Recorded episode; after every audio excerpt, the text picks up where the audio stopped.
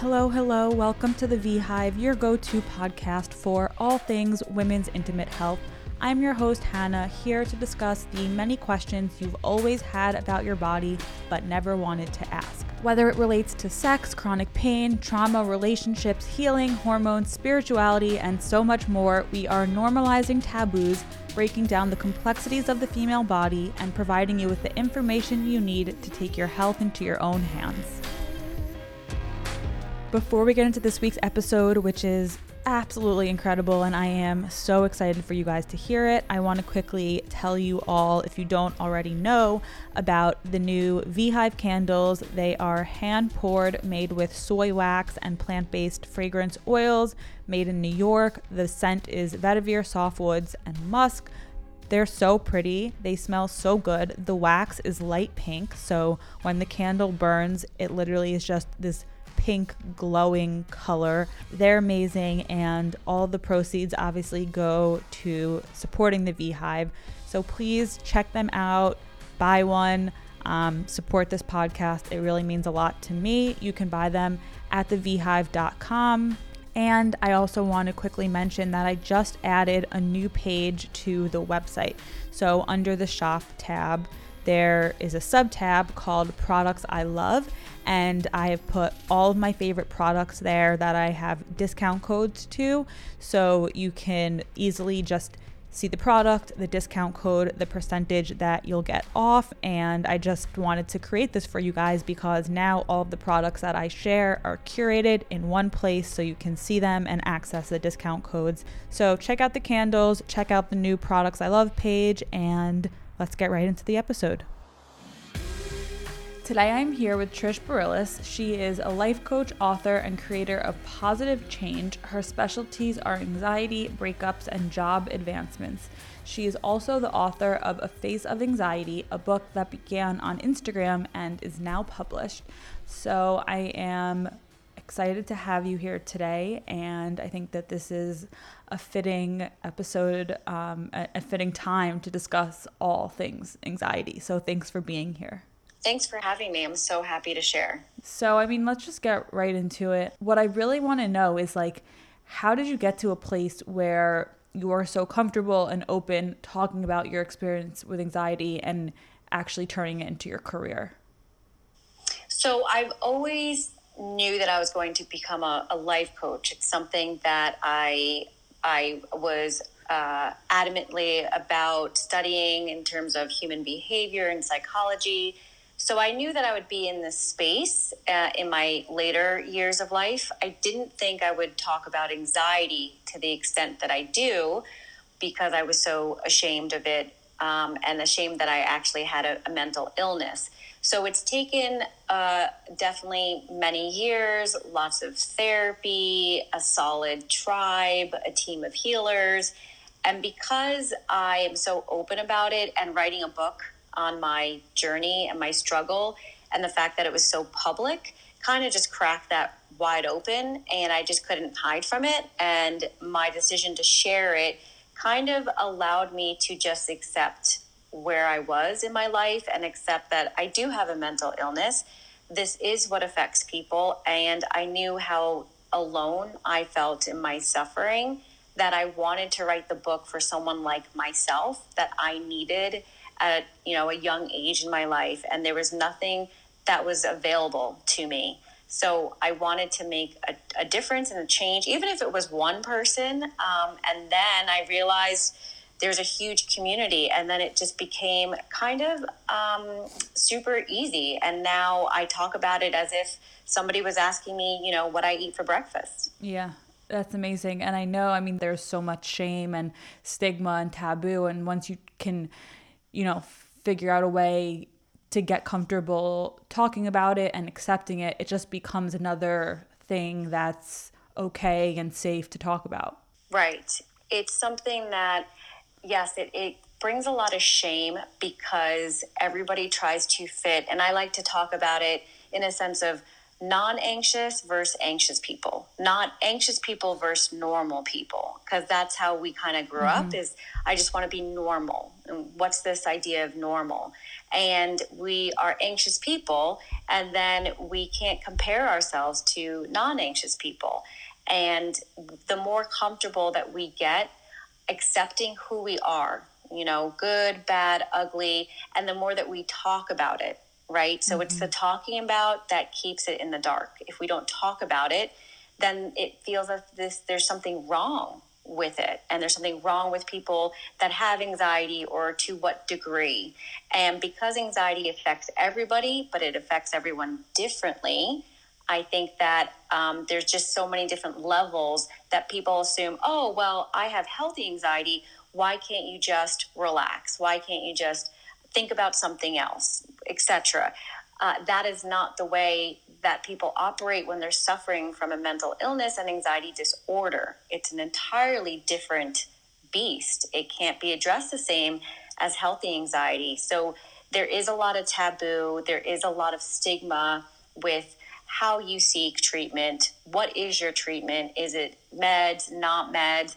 And everybody has an opinion on it, but have they actually walked in your suffering? Mm-hmm. And if they haven't walked in your suffering, then I say stay out of stay out of my my health journey. Yeah. Yeah, I completely agree with that. In terms of shame, I think that I mean I I know and, and I'm sure you you do know as well that shame is probably one of the biggest things that gets in the way of overcoming something such as anxiety. How did you figure out the the way that worked for you to overcome the shame that you had? And I guess how can other people kind of learn to overcome their own shame? Uh, it's it has a lot to do with the ego. Yeah. You know, what you want you what you want people to see of yourself. You know, how do others perceive me? What are their judgments of me? Um, how do I want to uh, present myself to the world? What version of that? Do I want? Mm-hmm. And I was shameful to really put out the true version because I I spent all my life creating this idea of me that I was, you know, this badass um, minority, Latina, short uh, woman in in nightlife in New York City, and I was making it. How could I ever admit that I have a mental illness? Like I felt as if that took away from my success. Yeah. And that was an ego thing. Um, so until I really got real with myself and said, is it worth all this suffering? You know, is my version that I put out worth it? Because I'm the one that's hurting, mm-hmm. not other people. So once I made peace with, you know what, this is a part of me, it actually makes me who I am and it made me great at my job. So there's there's two different sides to anxiety. There, yes, there's the struggle, but then there's also the gifts. What can it do to your life that actually makes you who you are? and something you might be proud of. So mm-hmm. I was great at my jobs because of my my anxiety, and uh, I needed to own it, and I needed to own every part about me. So once I decided to let go of my ego, I was able to just sit with myself and say, you know what, this is who I am. And I'm still great and I'm still successful. But if somebody judges me, that's not for me to carry. You know, that's on them. Mm-hmm. Um, and for others, you know, I think it also de- de- depends on the stage that you're at in life. You know, your 20s, you're trying to figure out, well, what am I supposed to do? And what feels cool or what's going to make me money? And then in your 30s, you're almost thinking about, okay, well, now what makes me who I am? You know, what type right. of job do I want to be associated with? And then in your 40s, you're like, well, this is who I am. Good, bad, indifferent, yeah. take it or leave it. So it really it really happened with maturity. It happened because I went and found the right healers and also my community, the people I surrounded myself with were very open-minded. Um, and that is what really helped me to get past the shame. And now I own every piece of it, and no one can make me feel bad about my choices. I don't allow that to happen because I've done so much work. Mm-hmm. Who are your healers? Who, you know, are the, the, the team of people that have helped you? So, my team of healers is my acupuncturist, my naturopath, my general practic- practitioner, my therapist, my psychiatrist, my Maoris. There are they are healers from New Zealand. So there's a there's a large variety in there. I do spiritual, Western, Eastern. Um, I try to tap it into all of it and see what works, mm-hmm, right? Mm-hmm. Um, and there's some things that work better for, let's say, my anxiety side. Then there's other things that work better for my spiritual side. But the goal is to to find some balance within yourself. Mm-hmm. Uh, with any type of uh, anxiety, mental illness, you just don't feel grounded. It's scary. Yeah. You know, we don't feel safe. So that's why I say it takes a team of healers to tap into all of these buckets to get you realigned. The body and the mind are constantly seeking balance. Um, but it's up to us to really be able to go into each one of these avenues and see okay, does this work for me? If it doesn't, then we leave it, move on, try something else. Um, it's trial and error. It might not be just this one thing, it might be a group of things that mm-hmm. will help you on your way. Yeah. I think another one of the big things that gets in the way of someone's ability to overcome their anxiety is not actually being able to identify the triggers, like what causes their anxiety. Do you yeah, know what I'm saying? Well, that's yeah, that's what anxiety is rooted in. Right. It's it's the unknown. Um, it's the uh, irrational way of thinking because there's no X factor. Yeah. Healthy anxiety is when you can take something in and out or um, or you're going to go to a job interview and then once you're in there the anxiety dissipates so there's right. usually an x factor and it's very clear about what it is. When we're experiencing extreme anxiety there's no pinpoint. It's like this this feeling mm-hmm. you know your body's in fight or flight. So your body is in distress but we can't really figure out the why to it you know yeah. like you wake up and you know your stomach's in a knot you can't take deep breaths uh, your heart might be racing and you haven't done anything different than the day before mm-hmm. yeah. so it, it and that's the scary part because you're you know if we were able to take the x factor and and deal with that then the anxiety will dissipate this is is so internal it's so mental that that's when you you have to start to address and do a lot of inventory on your body to see okay, I may not know what the exact root is or what the thought is, but how do I get myself a little bit calmer? How do you give your body peace? How do you get yourself grounded? So I try to stay away from the why and then deal with the the managing of it because mm-hmm. it's going to pop up and we may not know why. And then when we consistently are in that cycle, then it becomes your norm, right. right? So then you look back and think, wow, I was really anxious, but at the time, that was your baseline, that was yeah. your norm. So you didn't see it because you were living it every day. So that's why it's important to always check in with your body and figure out, okay, is, is something changing? You know, like, am, am I feeling unsettled? Am, is my body trying to tell me something that maybe I can't recognize? That's so interesting. Do you think it is important, though, to be able to identify what triggers your anxiety? Um, I think if you work with the right mental health professional, it is so helpful yeah. to figure out what your type of anxiety looks like. Um, and the first step is one admitting that you might be more anxious than someone that's not anxious, um, and to what degree.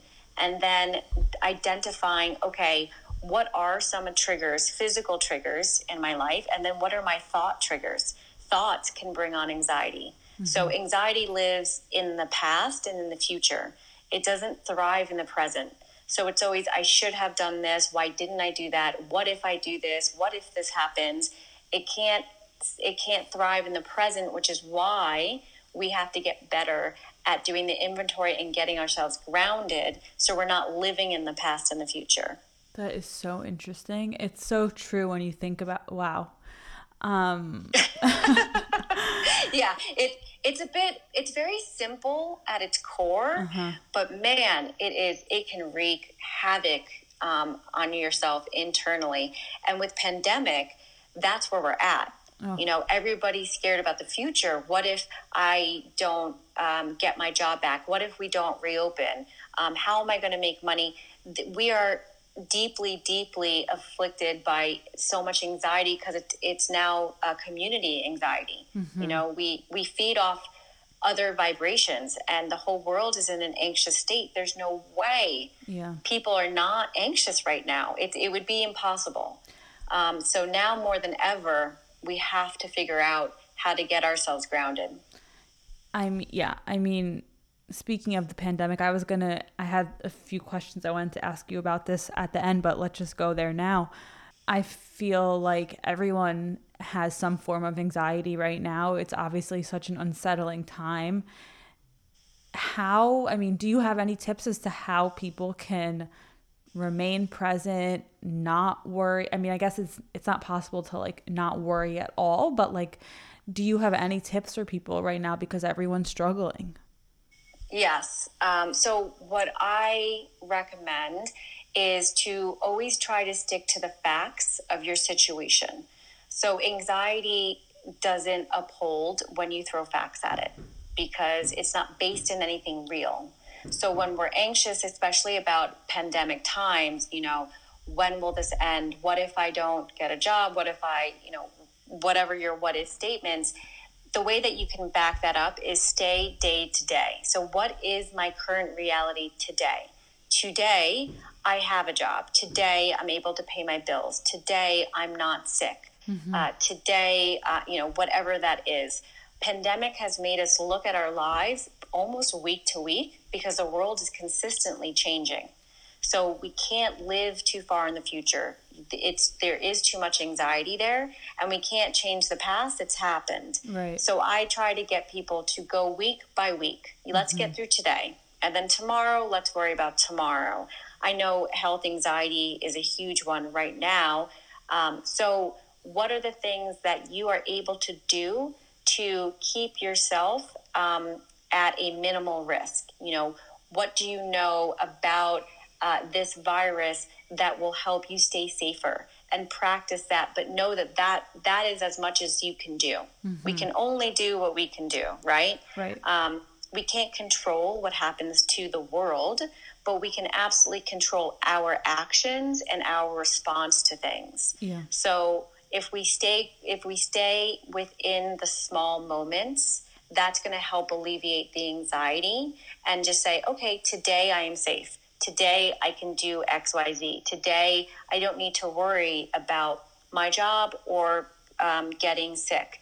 Now, tomorrow's a new day and we'll see what tomorrow brings. So it's really sticking to the what is my situation rather than what if. I think what it comes down to is wanting a plan, but actually not being able to have one. Right. Well, it's the it's it, again, it's funny because a lot of anxiety sufferers the, the, most common is that we are very detailed oriented. Mm-hmm. We need a plan. We need structure. Yeah. Yeah. Um, every, I mean, listen, I make calendars that are color coded. I mean, and then that is just to like take care of my dog right? like, that's not even just my business. So those are soothing. On airplanes, I'm I one of my triggers is flying. I make Excel spreadsheets. I find them so soothing and I love them.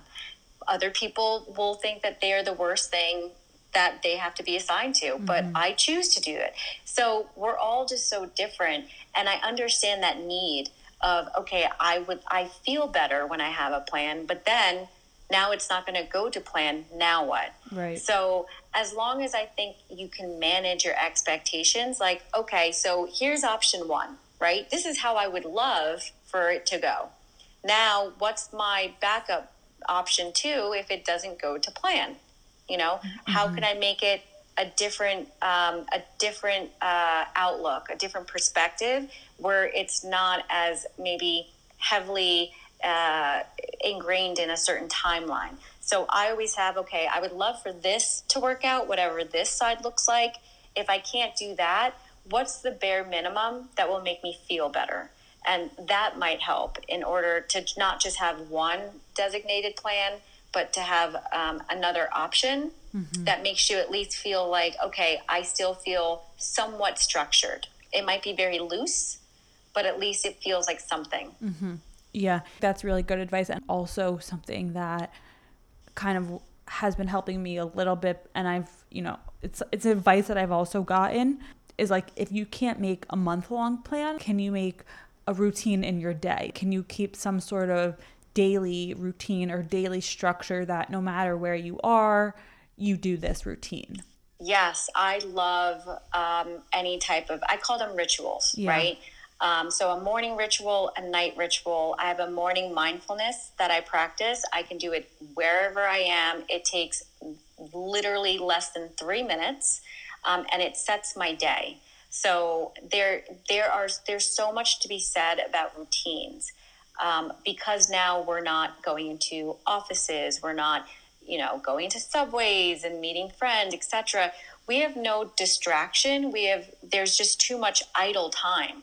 So because of idle time, we need to create a better structure. So, waking up at the same time every day is helpful. Eating lunch at the same time is helpful. Eating dinner at the same time. If there's something that you like to do in terms of stretching or workout or reading, try to do it at the same time because then you'll feel as if you're giving yourself a better balance. Mm-hmm. That's helped me during pandemic. Um, I have a morning mindfulness practice that I absolutely love that I, I give to uh, probably every client that I speak to. Um, finding what works for you and what resonates, even if it's a walk. Right. You know, even if it's a walk outside to get fresh air, do that, but then make sure that you adhere to it every day. And yeah. maybe it's a Monday through Friday thing. Give yourself the weekend off. Um, but rituals, routines, practices, we have to commit to them and abide by them as if they are built into our day. It mm-hmm. will absolutely help. Can you share what your morning ritual is? Oh yeah, the morning mindfulness. Morning it's mindfulness. actually it started with my cat. Mm-hmm. Um, she just uh, passed away. She's she was 19, and every morning she would come and sit on my chest, and she was quite a large cat, so she's fat. And if I took my phone to check anything, she would knock it out, knock it out of my hands. Oh my God. So every morning for a good five minutes she needed, she wanted me to pay attention, be present. So I would rub her, and I always lived in a bedroom with big windows. And I would look out the window and I would use that time to ask myself questions. I would say to myself, How did you sleep? Um, I have a lot of night terrors. That's part of my anxiety. So I go through my, my dreams. Did I have anything triggering, anything that I want to sort out? How does my body feel? Um, is there something that um, doesn't feel feel right that needs stretching? Um, I have a lot of neck issues. I have some back issues, um, and then I ask myself, what can I give myself during the day um, that I, I'm already aware of? So sometimes if I'm exhausted for whatever reason, I and I know this waking up, I say to myself, okay, let's find 10 minutes to just rest my eyes. So it's not a to-do list. It's more of a how can I support myself for today in that day so that I feel that I can start my day going into something that feels lighter and more supportive as opposed to opening my eyes, grabbing my phone, being shocked by the news and CNN and whatever media mm-hmm. outlet and then Instagram and comparing like that's not a way that I personally want to wake up to the world. Yeah. Um, I need to come into the world a little bit lighter because I know I'm an anxious person. I am affected by things that I read and things that I see. So I wouldn't wake up and put the ring on at 8 a.m. Like I wouldn't watch that. I wouldn't. Well, one, I don't watch horror films, but why would I expose myself to media if it's triggering? So because of my cat Mia, um, I now wake up and I do this any place I am. I do it here in Guatemala, I'll do it in hotels. I wake up, I turn the alarm off, and then I spend two to three minutes checking in with my body asking myself what I need, and then even if I need to survive. So uh, when we just moved back, we got stuck in Guatemala for three months when pandemic started. Then I had to move back to New York, move out of my apartment into another apartment. It was just mayhem, and I was coaching full time. So I would wake up in the morning and I would just say, I need to survive today. That is my goal. My goal is to survive. And that's all I needed. And I allowed myself permission to say that. Um, and that changed the dynamic of my day. And when I don't do this practice, let's say I'm awoken by my husband screaming that the dog puked, or I, I mean, it's jolting and my day's thrown off. I feel off.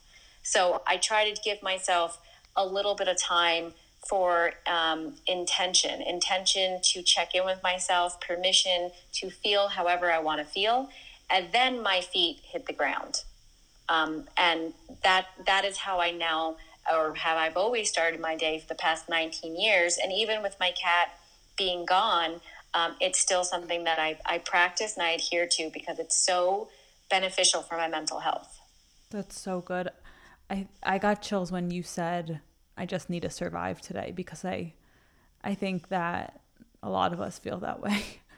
Yes. I mean, we're global pandemic. Yeah, I'm yeah. this is we are in it. We are suffering. People are suffering. We don't know how to survive. So my goal sometimes is I want to just survive the day. Let me get through this day and then I'm going to deal with tomorrow.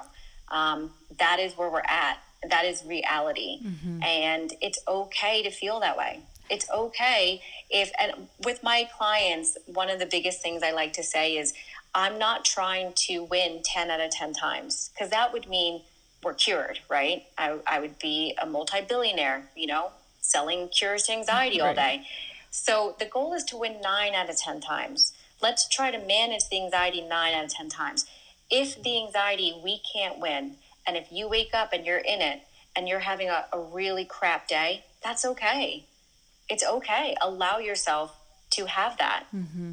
Mm-hmm. And then that's the days that you're like, I just want to survive. And then tomorrow is, is a new day and treat it as a new day. Try not to let the day before impede on that next day. I think one of the biggest challenges is that when, you know, I wake up or we wake up, whoever wakes up feeling anxious or sad or tired. I hate to say this, but like in a way, it I mean it is true. Society has really conditioned everyone to just feel like we need to be happy and up and productive all the time. And that's obviously not realistic. That's no one can function like that. But what what happens is that that when we wake up and we have those days where we don't feel 100%, we feel like we need to feel we I can't feel this way. I need to feel better. I need to have more energy. I need to be in a better mood. I need to be productive today. And I think that's a lot of times where the struggle comes about is resisting the way that you feel because you think that you need to feel a different way. Yeah. Well what you res- what you resist will persist. Yeah. That's always you know that's always a strong statement. Um, if you don't allow yourself to feel if you don't allow yourself the outlet it's going to pop up when you don't want it to mm-hmm. you know? Yeah. And it's going to show up either physically or mentally i like eat before pandemic because as an anxious person um, there are days that i get hit hard for unknown reasons. I declare mental health days. That that is my term. I say I declare this a mental health day. Um, I can decide can I get through a work day. If I can, great. But then after my work day, if I need to shut my phone off and shut down and watch, uh, you know, my go-to anxiety movies that are comforting, then that's what I'm going to do, and not feel bad about it. When my husband and I were dating, we weren't living together. Even if he and I had plans, I told him earlier on, obviously from the from the get go, about my anxiety disorder, and I told him there are days that I might need to say it's a mental health day, which means it's not about you, it's about me. I'm not canceling because of something that you did. I need to preserve myself, And the way I do that is I go internal and I need to self soothe and I need to bring in all of my coping mechanisms. So I, I made sure he was aware of that before I even got to that stage. And then I knew it was going to pop up eventually. And when it did, I would say, hey, can't do this uh, mental health day. And he knew exactly what that meant. He didn't make it about him. Mm. He didn't take it personally. And then I, I shut down. I, I, you know, turned my phone off, watched my movies, ate what was comforting to me, and I gave myself that whole day, whatever that was. So allowing yourself to have those mental health days. You can't be on all the time. Can't. And we can't fake it. I think you know? that's so important. Yeah. Yeah, no, it's so true. And it's so important to express that because then you just will leave whoever it is confused. Like if you don't tell your your boyfriend or husband or friend or whoever, they're just going to be confused and it will create a bigger problem that is completely right. avoidable. Right now people are living with family, you know, pandemic has displaced people, so we need to communicate to whomever we're sharing space with mm-hmm. about what you're going through. And for those people with children or single moms, um, that's when you would have to ask for help. Yeah. You know, there is so much um, shame too in asking for help. Uh, there's power in vulnerability. There's so much power in vulnerability because you are saying to yourself, I can't do this alone and nobody can. That's why the term it, it says it takes a, vi- a village. That's that didn't just get made up randomly, because it really does take a village, yeah. and we have to understand that we can't do it all, and we shouldn't expect anybody to. So if you're someone that doesn't like to be vulnerable, that would be the work. Mm-hmm. Right? How mm-hmm. do how do I ask for help when I need it?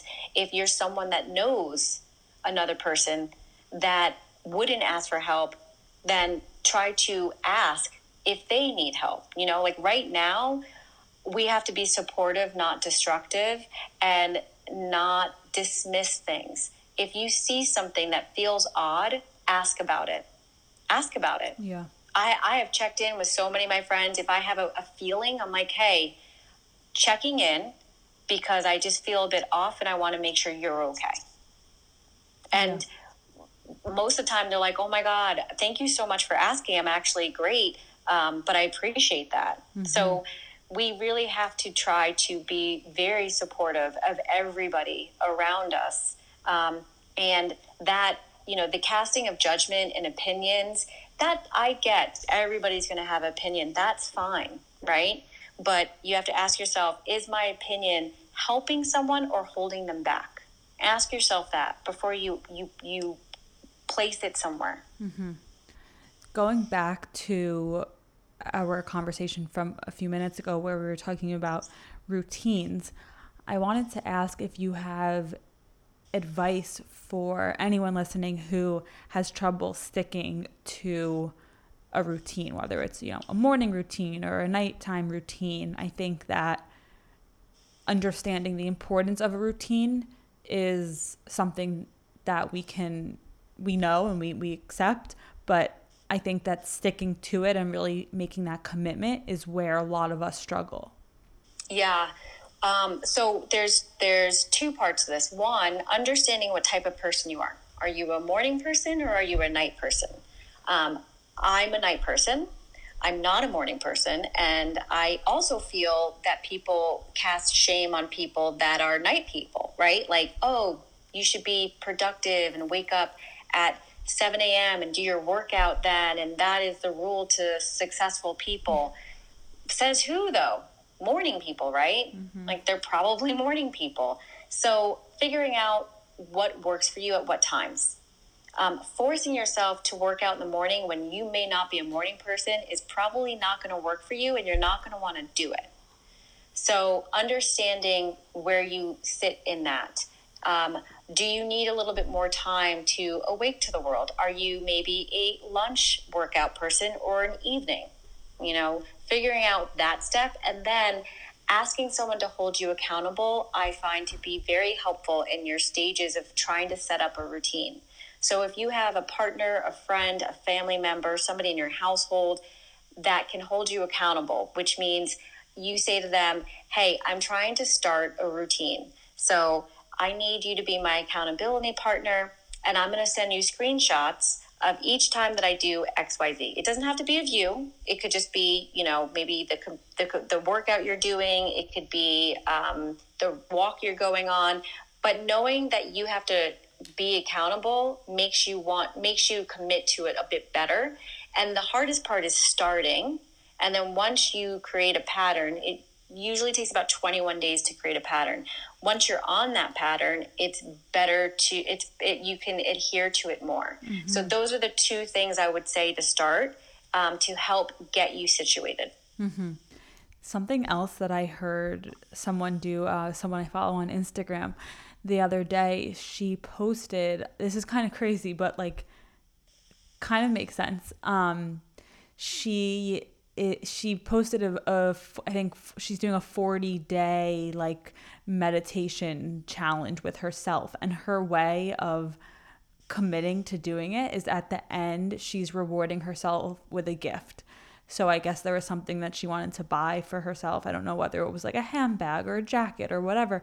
And so she I mean that's obviously not sustainable forever but like in order to get into a habit it's like if you she was telling herself like if i commit to doing this for 40 days i'm going to reward myself with this gift. I thought that was interesting.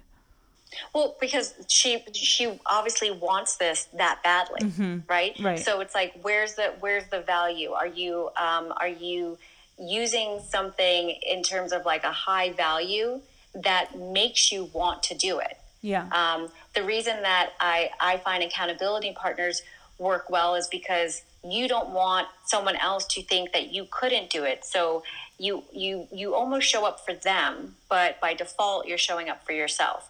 Now she really wants this bag. That's a high value for her. Right. So that high value will work. So it really just depends on how you know your body and your mind and what you think that you can commit to under what level mm-hmm. you know like yeah. so she's using a reward system um, and that really works for her um, that might not work for for everybody um, but she's decided well maybe she's the type of person that that feels that buying this isn't warranted right? right like it's pandemic times i shouldn't be spending money but if she's like wow what if i use it in a different sense what if i work for it and so that that's the way that she constructed it which is great. And yeah. i love that. Yeah. Um, so that's why i think it, it's important to figure out what works for you and how are you motivated? What are you motivated by? Mm-hmm.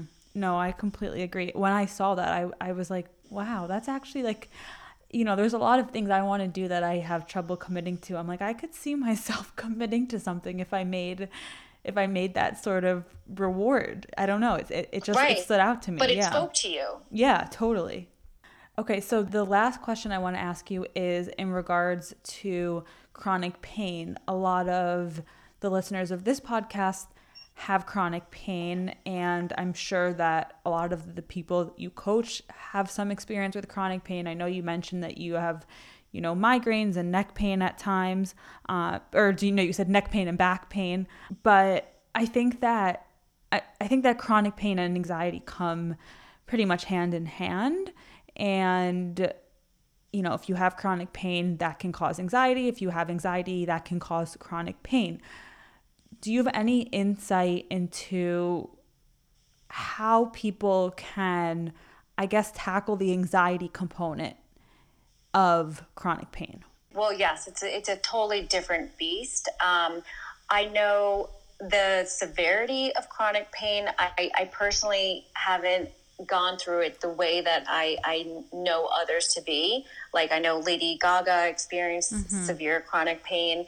Um, it's, you know, I guess when we're when it's the, the chicken or the egg right so yeah. does my chronic pain produce anxiety or does my anxiety produce chronic pain etc um, the way that i think that our bodies um, have to heal is by trying to not figure out the why part You know, I think we get stuck on the why, why is this happening? You know, why me? Why why do I have X Y Z? With chronic pain, um, I don't know how often people can really solve that. I don't know what the success rate is with chronic pain, um, but if we could maybe get to a place where you understand your body better um, you understand how to get your mind and body to a better balance and finding peace that should help alleviate the anxiety portion of it. Um, and with chronic pain, I'm assuming they're very similar in like trying everything under the sun, right? Going to every yeah. single doctor, taking X amount of pills. Um, you're, it's a journey. It's a very long journey. Um, anxiety is the same way uh, I think whatever whatever you need to do in order to not give up, because sometimes I'm sure chronic pain anxiety can get so bad that you don't see a way out. You know, it becomes very debilitating.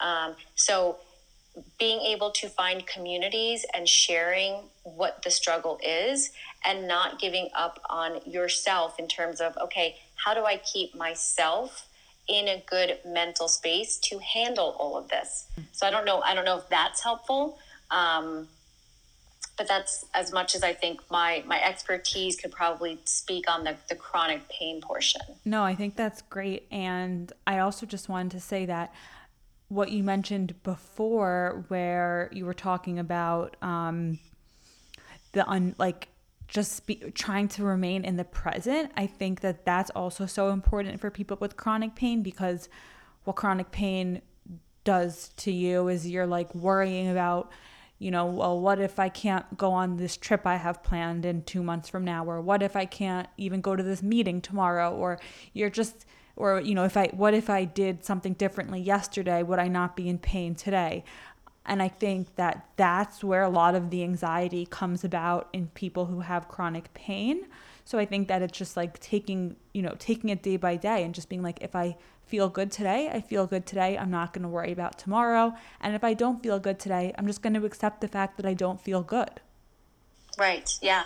I, that and that's a great um assimilation mm-hmm. between the chronic pain anxiety because you're right it's it's very similar in okay so how far do we let the fear take us? Exactly you know the, the fear, so fear. is always worse than the reality. A million percent yeah. So um, if and and that's because uh, in reality if you do go to a meeting and you are in a lot of pain or whatever it is that you're doing we still have choices in those moments and you can still get up and leave take something call someone like there's mm-hmm. you're never the uh, i would assume the chronic pain isn't going to be so dire that you would have to end up in or else you would be living a different type of lifestyle mm-hmm. so if we stay present and not feed the fear you know like because the fear is going to be what keeps you from living that fulfilled life. Yeah. I mean, it's the same with anxiety. If I let my anxiety dictate my life, which I did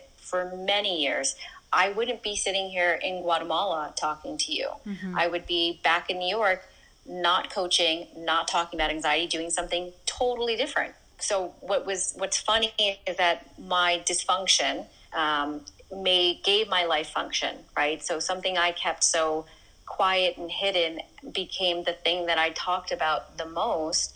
And knowing how to address my anxiety and go on my medical journey and take meds has allowed me to live an active lifestyle a hundred percent.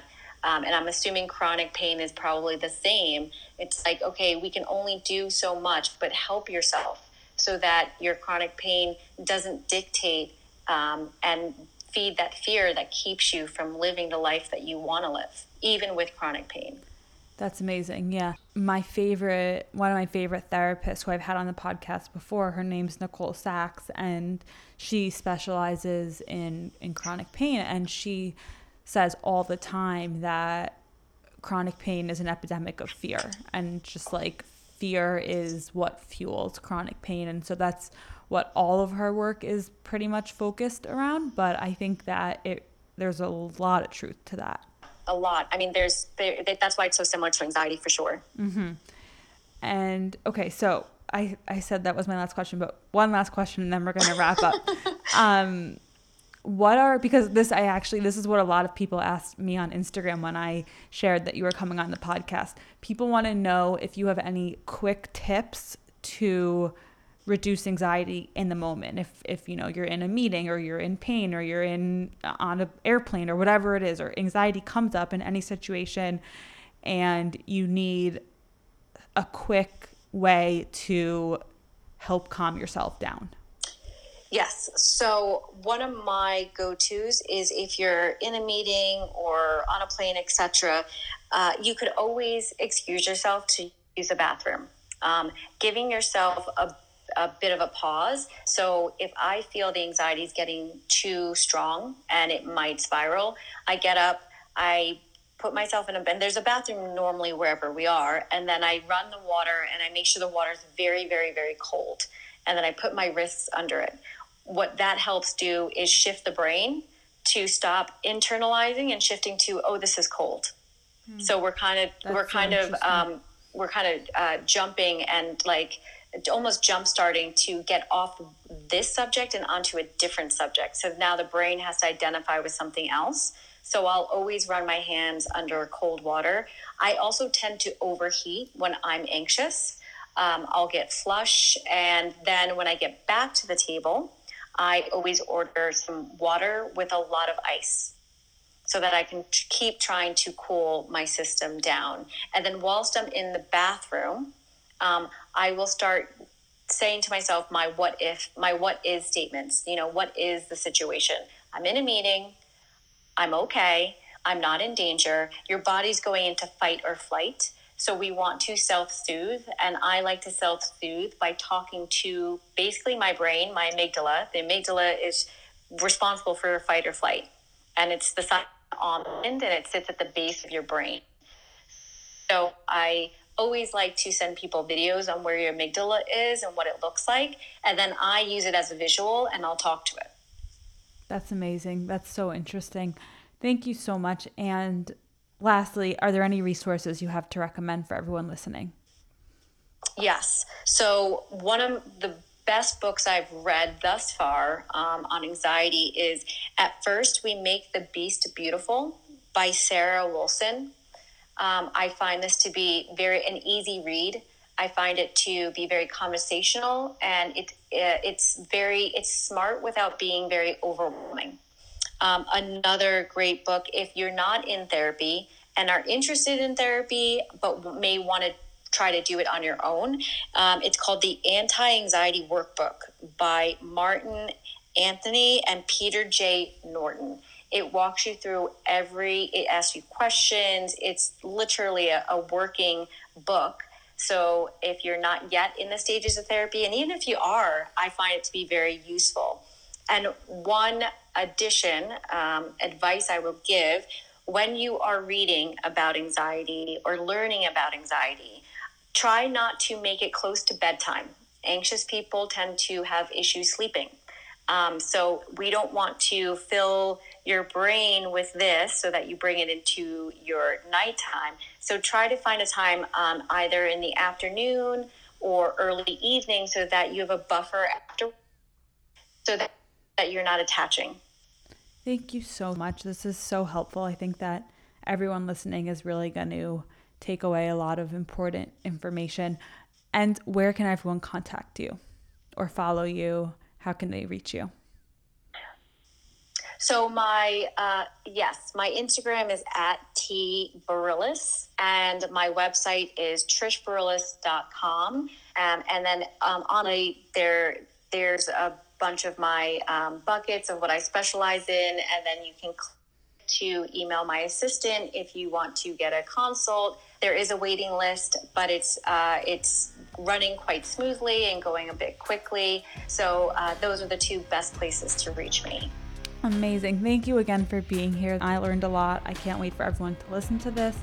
And yeah, thank you. Well, thank you for having me.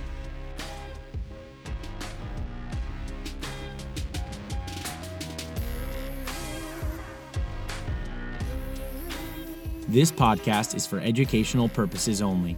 It does not constitute the practice of medicine, nursing, or other healthcare professional services, including the giving of medical advice. During the episodes, no doctor patient relationship is formed. The content of this podcast is not intended to be a substitute for professional medical advice, diagnosis, or treatment. Listeners should seek the assistance of their healthcare provider for any concerns or questions they have.